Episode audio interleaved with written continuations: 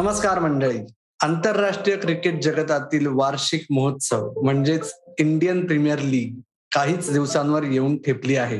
परंतु सध्या तरी आपण आय पी एलच्या ऐवजी देशांतर्गत क्रिकेटमधील पारंपरिक वार्षिक महोत्सव म्हणजेच रणजी ट्रॉफी या विषयावर बोलणार आहोत.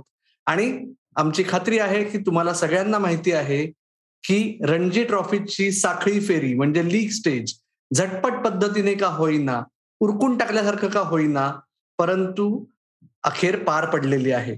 आणि ह्याच रोडावलेल्या रणजी ट्रॉफीचे फायदे व तोटे या विषयावर मी अमोल कराडकर सादर करणार आहे. आजचा सीसीबी के एक्सप्लेनर तर मंडळी तुम्हाला सगळ्यांना माहितीच आहे की या वर्षी रणजी ट्रॉफीचं नवीन स्वरूप समोर आलं. म्हणजे गेली पंधरा ते वीस वर्ष जवळजवळ वीस वर्ष रणजी ट्रॉफी ज्या तीन ग्रुप्समध्ये खेळली जायची एलिट आणि प्लेट त्याचं रूपांतर होऊन कोविडचं कारण असल्यामुळे चार टीम्सचा एक असे बत्तीस संघ आठ ग्रुप्समध्ये विभागले गेले. आणि जे सहा नवीन संघ आहेत मेजर संघ त्यातले नॉर्थ ईस्ट मधले आहेत ते सहा संघांचा एक ग्रुप झाला प्लेट ग्रुप असे अडोतीस संघ नऊ ग्रुप्समध्ये विभागले गेले. प्रत्येक संघाला तीन तीन सामने मिळाले. तीन तरी मिळाले कारण अर्थात रणजी ट्रॉफीचं पुनरागमन होत होतं. दोन हजार वीस एकवीस हे रणजी ट्रॉफी एकोणीसशे तेहतीस चौतीस साली सुरू झाल्यापासून पहिल्यांदा असं झालं की कोविडमुळे रणजी ट्रॉफी होऊच शकली नाही.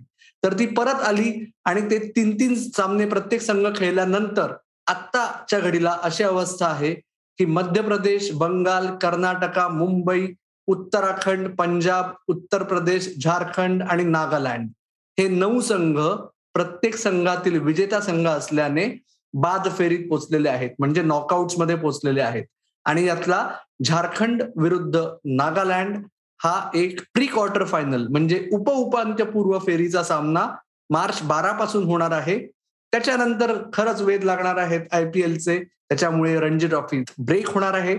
आणि नॉकआउट्स म्हणजे क्वार्टर फायनल सेमीफायनल आणि फायनल होणार आहेत जूनच्या महिन्यात. पण जसं मी सुरुवात केली की रणजी ट्रॉफी छोट्या पद्धतीने होणार छोट्या प्रमाणात रोडावलेली रणजी ट्रॉफी ज्या काळात प्रत्येक संघाला कमीत कमी आठ सामने मिळायची सवय आहे दरवर्षी साखळी फेरीमध्ये त्या प्रत्येक संघाला तीन सामने मिळाले. याचा सर्वात मोठा फायदा काय होतोय? हो पॉझिटिव्ह बोलायचंय. सर्वात मोठा फायदा काय झाला? तर यावेळेस सत्तावन्न सामने जे झाले साखळी फेरीमध्ये एकूण मॅचेस झाल्या सत्तावन्न त्यातले चाळीस सामन्यांमध्ये आउटराईट रिझल्ट लागला म्हणजे निकाल लागला. कुठली तरी टीम जिंकली आणि कुठली तरी हारली. आणि हे जे पर्सेंटेज आहे म्हणजे ही जी टक्केवारी आहे सत्तर पूर्णांक सतरा शतांश टक्के ही गेल्या बऱ्याच वर्षांमधली गेल्या सहा वर्षांमधली नक्की मी नंबर चेक केलेत.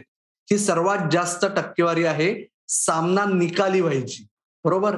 ती सर्वात मोठी जमेची बाजू. आणि दुसरा एक महत्त्वाचा मुद्दा होता की रणजी ट्रॉफी यावेळेस पुन्हा एकदा न्यूट्रल व्हेन्यूला झाली. दोन हजार सोळा सतराच्या हंगामात न्यूट्रल व्हेन्यू मध्ये झाली होती. तेव्हा रणजी ट्रॉफीमध्ये एकूण निकालांचं प्रमाण होतं एकोणपन्नास पॉईंट सत्तावन्न टक्के. म्हणजे निम्मे सामनेच जेमतेम निकाली झाले होते एकशे सतरा पैकी अठ्ठावन्न. यावेळेस काय झालंय? सत्तावन्न पैकी चाळीस. याची मुख्य कारण काय आहेत? तर अर्थात तुम्ही अंदाज बांधलाच असेल की ज्या वेळेस तीनच सामने मिळणार आहेत आणि एकच संघ क्वालिफाय होणार आहे त्या ग्रुपमधून त्यावेळेस तुम्हाला जास्तीत जास्त पॉइंट्स मिळवण्यासाठी जास्तीत जास्त गुणांकन करण्यासाठी तुम्हाला आउटराईट रिझल्ट अत्यंत आवश्यक आहे.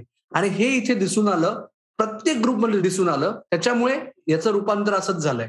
आणि फक्त न्यूट्रल व्हेन्यूच्या सीझनची नाही गेले दोन जे रणजी ट्रॉफीचे हंगाम झाले की जिकडे नवीन संघ ऍड झाले. पहिल्यांदा दोन हजार अठरा एकोणीसमध्ये झाले सदोतीस संघ म्हणजे नऊ नवीन संघ ऍड झाले. दोन हजार एकोणीस वीसमध्ये त्याच्यात चंदीगडची पण ऍडिशन झाली. त्याच्यामुळे दोन हजार एकोणीस वीसमध्ये जे एकूण एकशे बासष्ट साखळी सामने झाले होते त्यातले एकशे पाच निकाली ठरले होते आणि दोन हजार अठरा एकोणीसमध्ये एकशे त्रेपन्न पैकी सत्त्याण्णव निकाले ठरले होते. पण हे लक्षात घ्या की ह्या दोन हंगामांमध्ये जसं यावर्षी झालं तसंच की ते जे नॉर्थ ईस्ट मधले आणि उत्तराखंड किंवा बिहार किंवा आता चंदीगड मी म्हणलं तसं ह्या ज्या संघांची ऍडिशन झाली आहे त्याच्यामुळे खूप एकतर्फी सामने आणि खूप निकाली सामन्यांचं प्रमाण वाढलेलं आहे. कारण त्या छोट्या संघांमध्ये अजूनही त्या राज्यांमध्ये क्रिकेटचं कल्चर नाहीये. त्याच्यामुळे त्यांना चार दिवस सामना खेळणं फार जड जातं. त्याच्यामुळे हे कारण आहे. पण या वर्षीचे सर्वात जास्त वर गेले त्याचं मुख्य कारण की संघांना आउटराईट रिझल्टसाठी जायला पाहिजे. आणि जसं रणजी ट्रॉफीची बेसिक पॉईंट सिस्टीम असते गुणांकनाची सिस्टीम असते की ड्रॉ झाली तर पहिल्या इनिंगमध्ये ज्याला लीड मिळतं त्याला तीन पॉइंट्स मिळतात. आणि जो सामना वाचवतो तो संघ म्हणजे लीड कन्सिड केल्यानंतरही हरला नाही म्हणून एक पॉइंट मिळतो. आउटराईट विन मिळाली तर सहा पॉइंट्स मिळतात. म्हणजे जिंकलेल्या संघाला सहा हरलेल्याला शून्य. पण जर एखादा संघ बोनस पॉइंट घेऊन जिंकला बोनस कधी मिळतो? की जेव्हा एखादा संघ दहा विकेट्सनी अथवा एका डावाने जिंकतो तेव्हा सहाच्या ऐवजी सात पॉइंट्स मिळतात जिंकणाऱ्या संघाला. हरलेल्या संघाचे शून्यच राहतात. आणि त्याच्यामुळे यावर्षी ती जी एक कसरत होती ना की एकच टीम पुढे जाणार आहे आणि पाच सहा ग्रुप्समध्ये तरी तीन संघ खूप चांगले होते. त्याच्यामुळे खूप कसरत करावी लागली संघांना. आणि आश्चर्य वाटेल तुम्हाला की सत्तावन्न पैकी जे एकूण चाळीस सामने निकाली झाले त्यातल्या बारा सामन्यांमध्ये बोनस पॉईंट जिंकला गेला. बऱ्याच वेळा आपण असं बघतो की जेव्हा रणजी ट्रॉफीत आठ लीग मॅचेस प्रत्येक संघाला मिळतात तेव्हा ते थोडंसं इझी घेतात सुरुवातीच्या काळात. की जाऊ दे जिंकायला नाही आलं किंवा बोनससाठी प्रेस नको करायला बोनसला रेस्ट मिळू दे. पण यावेळेस ते नव्हतं. फक्त त्याच्यामुळे काय झालं? सामने अत्यंत रंगतदार झाले. साखळी स्पर्धा खूपच रंगतदार झाली. आणि हा सर्वात मोठा फायदा. तोटा काय? तर अर्थात तीन सामने.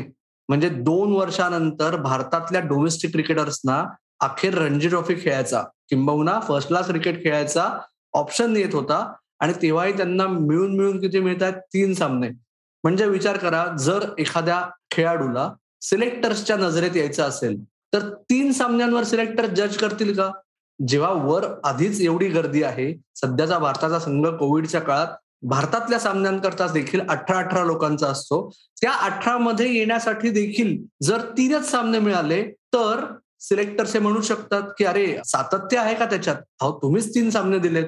त्याच्यात जर त्यांनी सातत्य राखलं तर मात्र त्याला संधी मिळायला पाहिजे पण संधी मिळण्याची शक्यता कमी. आणि दुसरा सर्वात महत्त्वाचा मुद्दा की जो आपण एका साप्ताहिक सीसीबीके मध्ये स्पृहा जोशीने विचारलेल्या प्रश्नाला चर्चा केली होती. की रणजी ट्रॉफीमुळे अखेर भारतातल्या मेजॉरिटी डोमेस्टिक क्रिकेटर्सचं घर चालतं. आणि त्याच्यामुळे त्यांना तीनच सामन्यांचं मानधन मिळणे याच्यामुळे त्यांच्या आर्थिक गणितात जसा बाकी विविध क्षेत्रांमध्ये गेल्या दोन वर्षात खूप फरक पडलाय तसा खेळाडू मॅच ऑफिशियल्स म्हणजे umpires match referees scorers video analyst या सगळ्यांना खूप परत एकदा झळ बसणार आहे. पण कोणी कंप्लेन करत नाहीये कारण रणजी ट्रॉफी अखेर झाली तरी. त्याच्यामुळे जसं आपण म्हणतो की जेव्हा पर्याय नसतो तेव्हा जे पदरी पडलं पवित्र झालं ही जी आपली म्हण आहे मराठीतली तसं काहीतरी झालंय सगळ्या डोमेस्टिक क्रिकेट परिवाराचं. पण रणजी ट्रॉफीची साखळी फेरी संपलेली आहे. नॉकआउट्स आहेत. आयपीएल नंतर त्यावेळेस आपण पुन्हा एकदा रणजी ट्रॉफीचा एक्सप्लेनर घेऊन येऊच. तोपर्यंत मात्र तुम्ही हा सीसीबीके एक्सप्लेनर कसा वाटला याचा अभिप्राय आम्हाला कळवा. आणि हा सीसीबीके चा एक्सप्लेनर आणि बाकी सीसीबीके एक्सप्लेनर्स तुम्हाला आपल्या युट्यूब चॅनलवर आणि आपल्या पॉडकास्टवर बघायला आणि ऐकायला मिळतीलच. त्याच बरोबर आपले निवडक सीसीबीके एक्सप्लेनर्स इथून पुढे तुम्हाला महास्पोर्ट्सच्या फेसबुक पेजवर देखील बघायला मिळतील. तर मित्र हो तुमचा अभिप्राय कळवा आमची वाट बघा आणि आपला साइन ऑफ तुम्हाला माहितीच आहे. ऐकत रहा बघत रहा आमची वाट पाहत रहा. धन्यवाद.